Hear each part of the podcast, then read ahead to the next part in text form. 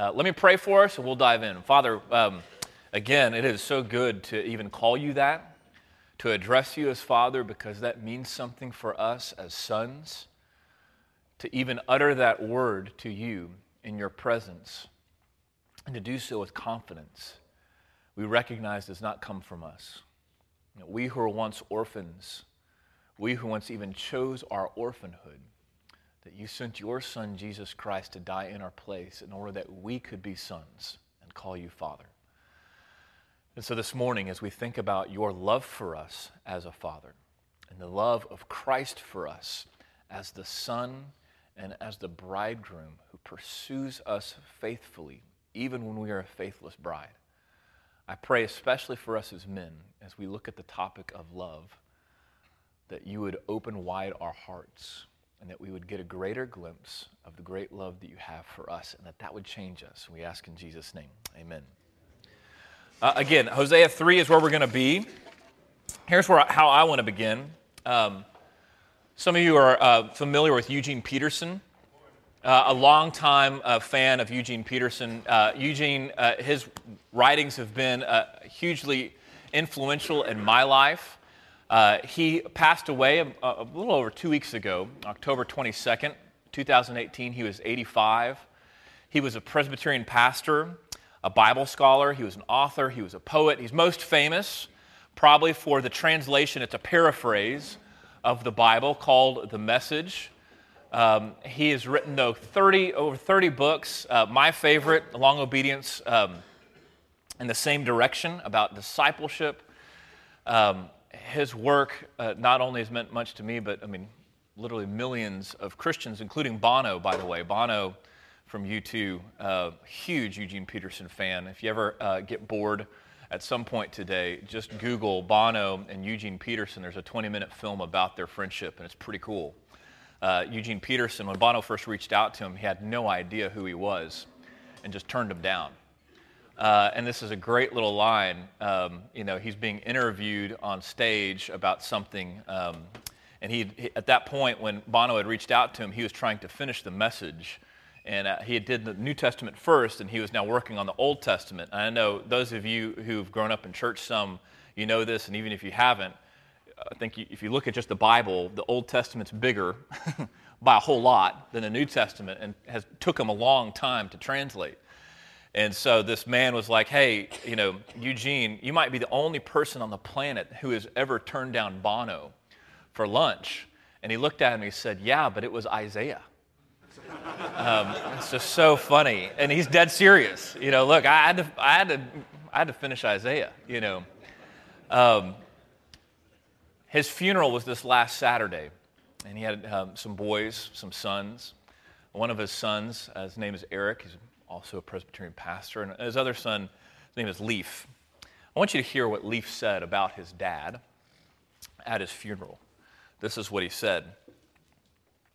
He said, My dad only had one sermon. He fooled everyone for 29 years of pastoral ministry. And in all his books, he only had one message.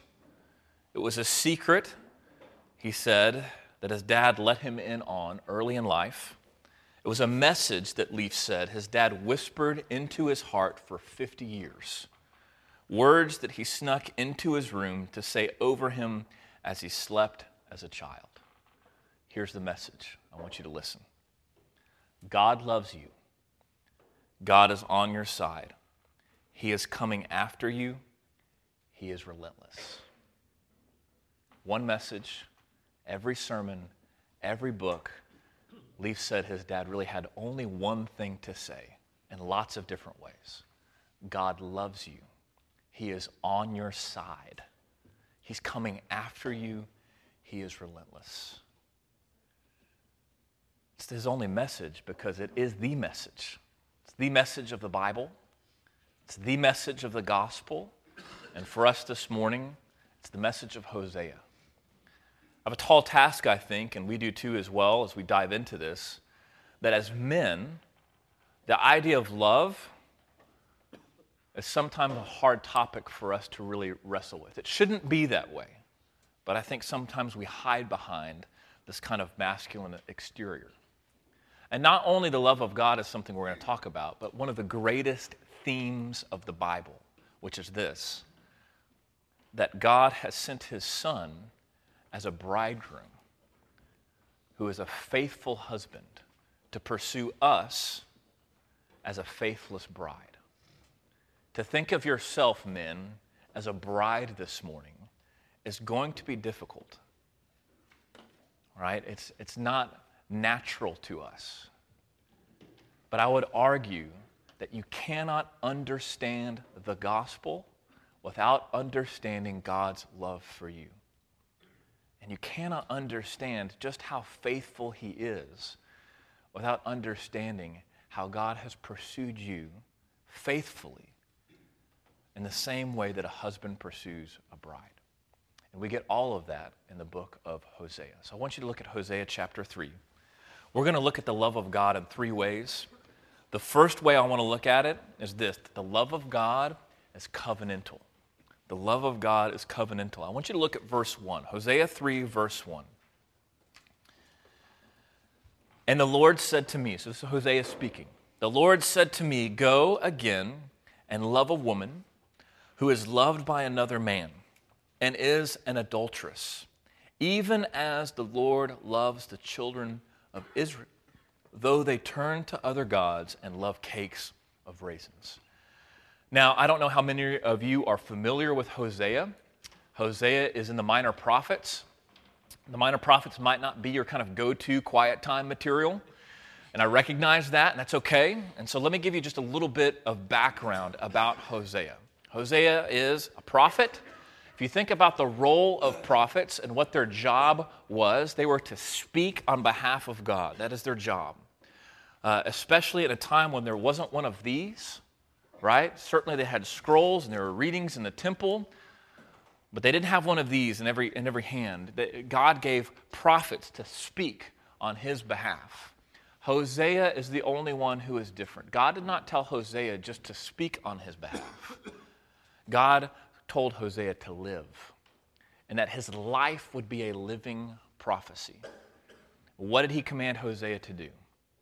He said, Hosea, rather than just speak prophecy, I want you to live prophecy, and here's what I want you to do I want you to go marry a whore. I want you to go marry an adulterous woman, a prostitute. She has been unfaithful all her life, and guess what, Hosea? After you get married to her, she's going to remain unfaithful even to you. I'm telling you this now. You're going to have children with her. The first will be yours. The other two, we're not so sure whose they are. They won't be yours, but you need to raise them anyways. And as faithless as she's going to be towards you, you need to meet that with faithfulness. You need to love her and pursue her. That's what's happening here in Hosea 3, verse 1. This is after Hosea 1, verse 2. You can turn there if you want, or you can just listen. I want you to listen how graphic this language is. The Lord said to Hosea, Go take yourself a wife of whoredom and have children of whoredom, for the land commits great whoredom by forsaking the Lord. So he went and took Gomer, the daughter of Diblaim and she conceived and bore him a son. Hosea was commanded by God to go and marry a wife of whoredom. Her name was Gomer. And that three chapters later, his wife has found herself now back into a life of whoredom. And God says, Go after her again, Hosea. Pursue her again, Hosea.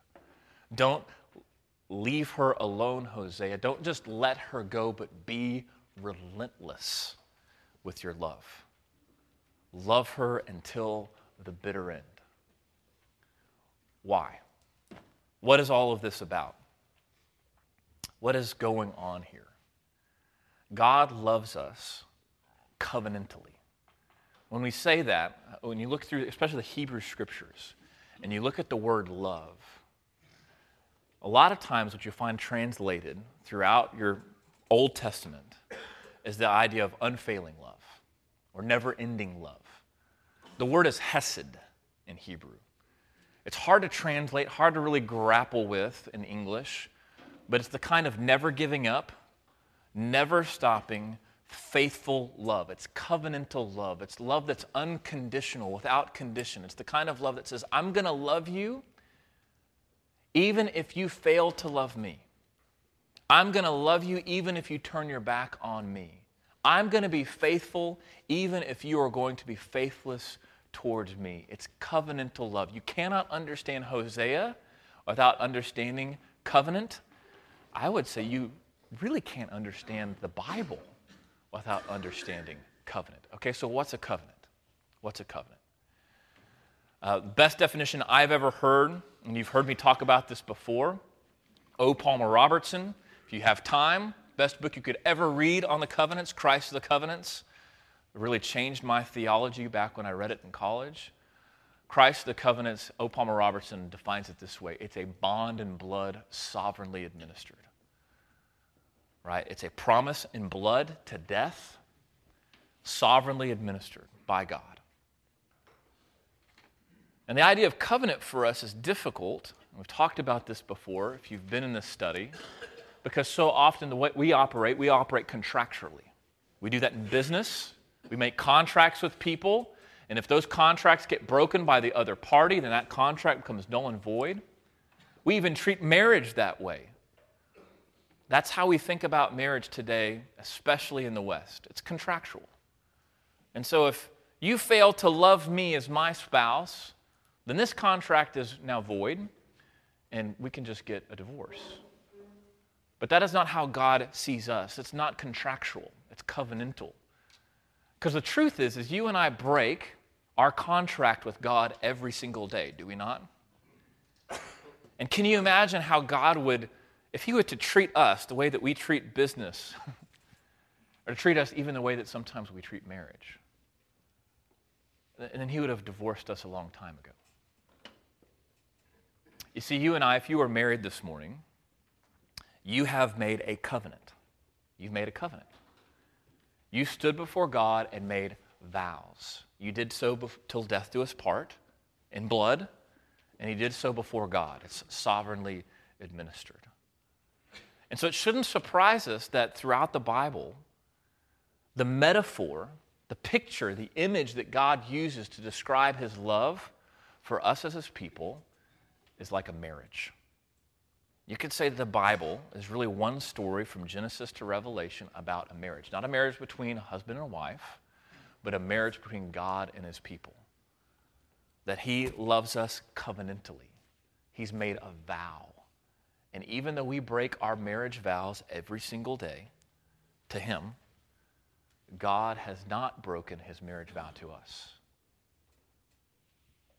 Not only is the image then, if God loves us covenantally, if this is like a marriage between us and Him, if that is the metaphor that the Bible uses, then it makes sense that the metaphor, the image of sin that is used most often in the Old Testament, is not that it's just immoral, not that we're just breaking commands, but it's described as adultery.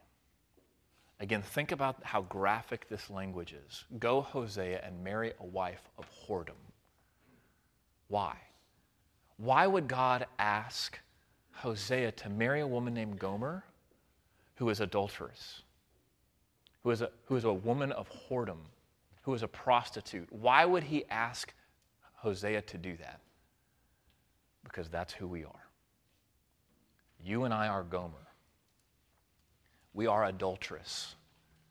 We have forsaken our marriage vows to God every single day. Every sin that we commit, every God that we worship instead of Him, it's like committing adultery. I, I want you to hear this. Again, it's graphic Jeremiah 5, verse 7.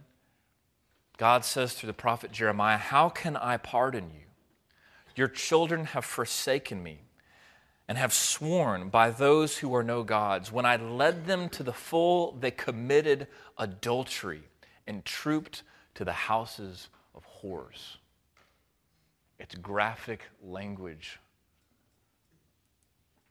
He's saying that every time that we worship some other thing other than God. We do it every day. Right? Idolatry is we make even a good thing and make it into a God thing and worship it. We, we can worship success, we can worship money, we can worship our jobs, we can even worship our families and our friends. We can worship being well liked by others. So many things that we can turn to other than God. We can even worship our sin. And God is saying that is, that is adultery. It is as if we are trooping to the houses of whores rather than coming into the relationship that God has for us in Him, understanding that He loves us in the same way that a husband loves a bride. For us as men, and the challenge for you at your tables as we try to apply this, is what does it look like to think of us as a bride?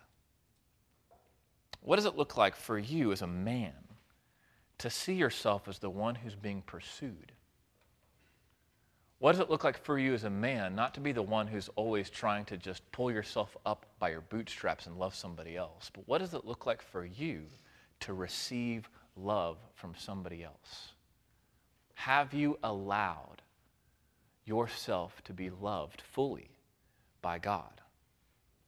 Have you allowed Him to love you the way that He has loved you from the very beginning?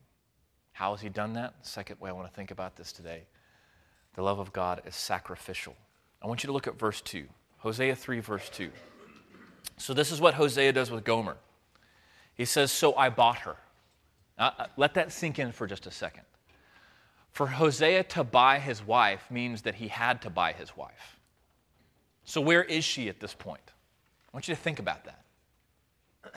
What would have put him in the position where he had to have actually physically put money forward to buy his wife.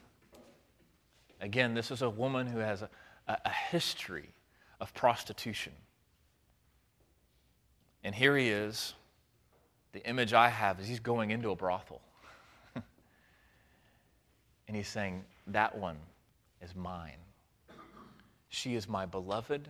She is my wife. And I'm paying for her. I'm going to buy her back. How much did he pay? So I bought her for 15 shekels of silver and a homer and a lethek of barley. 15 shekels of silver is pretty straightforward. That's 15 shekels. A homer and a lethek of barley was worth also about 15 shekels. That's 30 shekels of silver. 30 shekels of silver in those days was the price for a dead slave. To buy back a dead slave. That's what she was worth. In some ways, you could say that's not worth a whole lot, and that's true. But she was worth a whole lot to Hosea. But in other ways, you can think about, start thinking about the idea of 30 shekels of silver in your mind. If you know the story of the scriptures, the story of the gospels, 30 shekels, 30 pieces, 30 pieces of silver who cost 30 pieces of silver?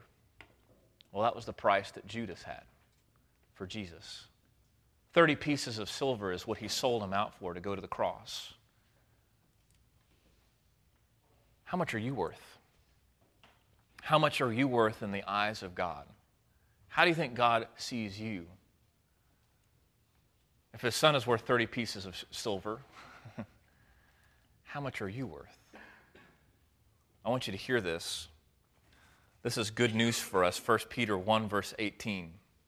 Know this you are ransomed from the futile ways inherited from your forefathers, not with perishable things such as silver or gold, but with the precious blood of Christ, like that of a lamb without blemish or spot. Brothers, this is what I, I, desperately want to sink deep in your souls this morning. It's what I want to sink deep into me. You are not worth 30 pieces of silver. You are worth the precious blood of Jesus Christ. That is what He has paid for you. it's priceless. Why? Why did He spill His blood for you and me? Why did He give up His life for you and me? Why? Uh, There's a great, I think, a misunderstanding when it comes to the love of God and the gospel. I think so often we imagine God as being so unpleased with us, with such vitriol and hate towards us because of our sin. And it was out of his hatred that he sent Jesus. And because Jesus died for us, now he loves us.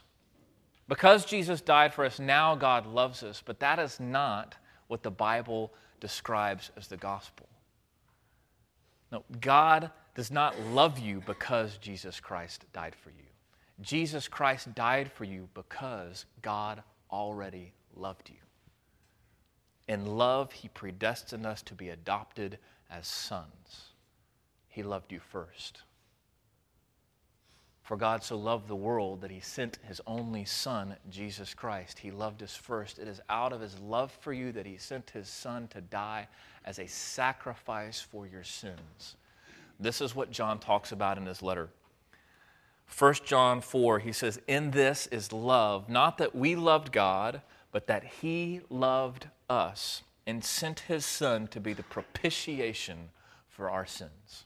A couple things I want you to notice about that. The gospel is not we love God, and so therefore he loves us back. It's the exact opposite. The gospel is God loved us first. And in response, he is making us, transforming us, giving us the ability to love him in return. He loved us so much, though, John says. He doesn't stop there. He says that he sent Jesus to be the propitiation for our sins. What does that mean? What does the word propitiation mean? sacrifice. Sacrifice. He sent his son out of his love to be a sacrificial death for you. And he did all of this while you were just like Gomer,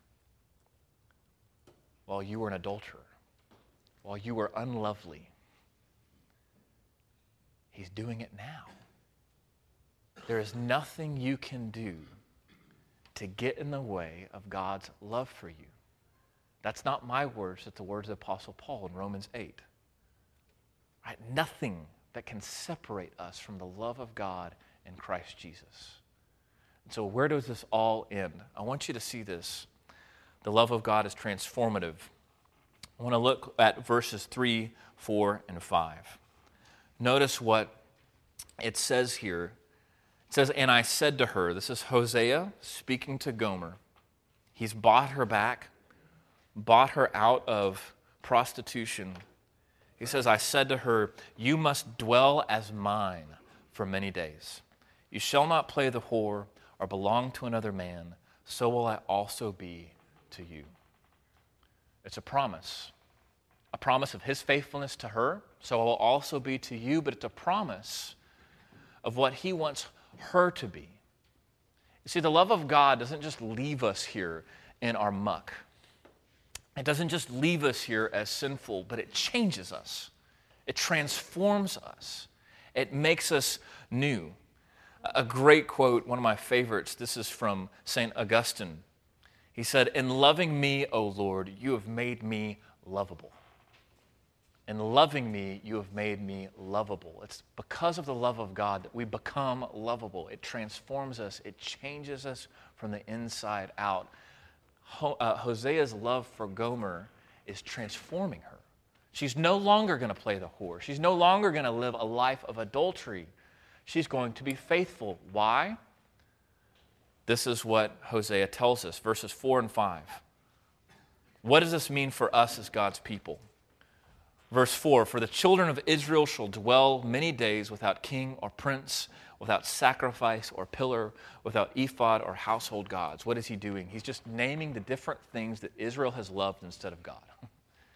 They've loved kings instead of God, they've loved princes instead of God, they've loved other sacrifices that are wrongful instead of God, pillars, right? Stone statues of other gods ephod or household gods, all the idols, all the things that you have pursued, you are going to live without them as my people. For us, brothers, we must recognize that the love of God compels us. It's the kindness of the Lord, the love of the Lord that leads us to repentance. It should change us, it should transform us, it should make us new. There is a difference between moral reformation and gospel transformation. And the difference, I would argue, has to do with your understanding of God's love for you. Moral reformation says, I need to clean up my act. Moral reformation says, I need to look at my morality and I need to now be different. And I need to make myself different. Why? Because if I make myself different, then God will love me. If I clean up my act, then God will love me. Gospel transformation says God already loves me. And because he loves me, he sent his son Jesus Christ to die for me, not only so that I could get to heaven, but now he's given me the Holy Spirit and he's transforming me. He's changing me, he's sanctifying me. And now each and every day I live knowing this that I have been bought with a price, and it is no longer I who live, but Christ who lives through me. The last verse, verse 5, says this Afterward, the children of Israel shall return and seek the Lord their God, and David their king, and they shall come in fear to the Lord and to his goodness in the latter days. So, after a time when the people of God have turned from their idols and returned to the love of their Father, it says that they will seek the Lord their God and David their king. Here's what you need to know. In the prophets, minor prophets in particular, but really all the prophets, anytime you see David mentioned, he's not talking about David, the king who lived way back when. He's talking about the second David. Every prophet, every time it's mentioned about this David to come, he's talking about David's son, a king in the Davidic line, someone who'd be related to David, who is yet to come, a promised king, a king who would be many sons and grandsons removed from David. The second David, David's greater son, Jesus Christ. And so here, when we see David, their king, he's not talking about King David, he's talking about the David that is to come. They shall seek and return the Lord their God, and this second David, this king in the Davidic line, they shall come to fear the Lord and his goodness in the latter days. All of this is looking forward to a day when God will unite us fully to himself when He will change us so much that we could honestly say that we don't have any other gods other than Him. That we have now been a faithful bride. But this side of heaven, we just, we're anticipating that. But when that day comes, this is what it's going to look like, and it's where we're going to end. I want to first start in Hosea chapter 2, and then we're going to end in Revelation 21. Hosea chapter 2 is not on your sheet. You can turn there, or you, you can listen. What will that day look like? Hosea tells us. Hosea 2, verse 16. In that day declares the Lord, you will call me my husband. And no longer will you call me my Baal. For I will remove the names of the Baals from their mouth, and they shall be remembered by name no more. I will make them a covenant on that day with the beasts of the field and the birds of the heavens and the creeping things of the ground, and I will abolish the bow and the sword and war from the land, and I will make you lay it down in safety. I want you to hear this. I will betroth you to me forever. I will betroth you to me in righteousness and in justice, in steadfast love and mercy. I will betroth you to me in faithfulness and you shall know the Lord. These are God's marriage vows to you, brothers. This is his marriage vow to you. I will betroth you to me. I will betroth you to me in justice and in righteousness and in faithfulness. And you will know no other God but me. Until that day comes, know this you will be faithless. You will play the whore. You will cheat on me time and time again. Yet, just like Hosea, I'm going to be faithful. And just like Hosea, I'm going to buy you out of slavery. Not for 30 pieces of silver, but the precious blood of Jesus Christ, who is the truer and greater Hosea. Right? He is the Hosea, the husband, the bridegroom that has come for us as a bride. He's coming after you, and he's relentless. And so, this is the promise that we're given in Revelation 21. It's there on your sheet where we're going to end. That one day when Christ comes again, he will come as a bridegroom coming for his bride. I want you to hear the words of John. Then I saw a new heaven a new earth, for the first heaven, the first earth had passed away, and the sea was no more. I saw the holy city, New Jerusalem, coming down out of heaven from God, prepared as a bride adorned for her husband. I heard a loud voice from the throne saying, Behold, the dwelling place of God is with man. He will dwell with them. They will be his people. God himself will be with them as their God. He will wipe away every tear from their eyes. Death shall be no more. Neither will there be mourning, nor crying, nor pain anymore, for the former things have passed away. And he who is seated on the throne said, Behold, I am making all things new. Also, he said, Write this down, for these words are trustworthy and true. This is what is trustworthy. This is what is true. As you find yourself, as you go from here, lured by so many other gods to love them other than Him, or as you go from here and you wonder, because of whatever sin that is constantly entangling you, causing you to live in such shame, making you to question God's love for you, remember this it's trustworthy and it's true that God loved you so much that he sent his son to die for you on the cross. And one day his son is going to come again. And he's coming for you relentlessly as a bridegroom pursuing his bride. You are his bride. Brother, he loves you. And he will stop at nothing to get you back. Let me pray for you and send you to your table. Father, Help us to know this love for us. In so many ways, it's counterintuitive. Counterintuitive for us because we, um, it's so easy for us to hide behind our masculinity, to think that the topic of love is just not for us. It's certainly for women, but not for us. Or it's hard for us because we've never really been able to open ourselves up to be loved.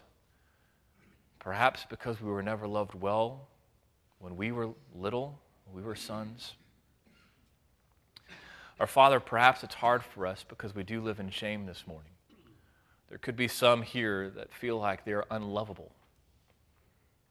And so, Father, I pray that you would give us a vision of your unconditional love for us. It's counterintuitive because it's gracious. We feel like we have to earn it. We feel like we have to make ourselves different, to make ourselves lovely. But help us to see that you loved us first. And out of your love, you have pursued us, and that your love is covenantal and it's relentless. And we pray, Father, that ultimately this love would transform us, that it would change us, that it would, as Revelation 21 promises, that it would make us new. By the power of the cross and in the indwelling Holy Spirit, we pray in Jesus' name. Amen.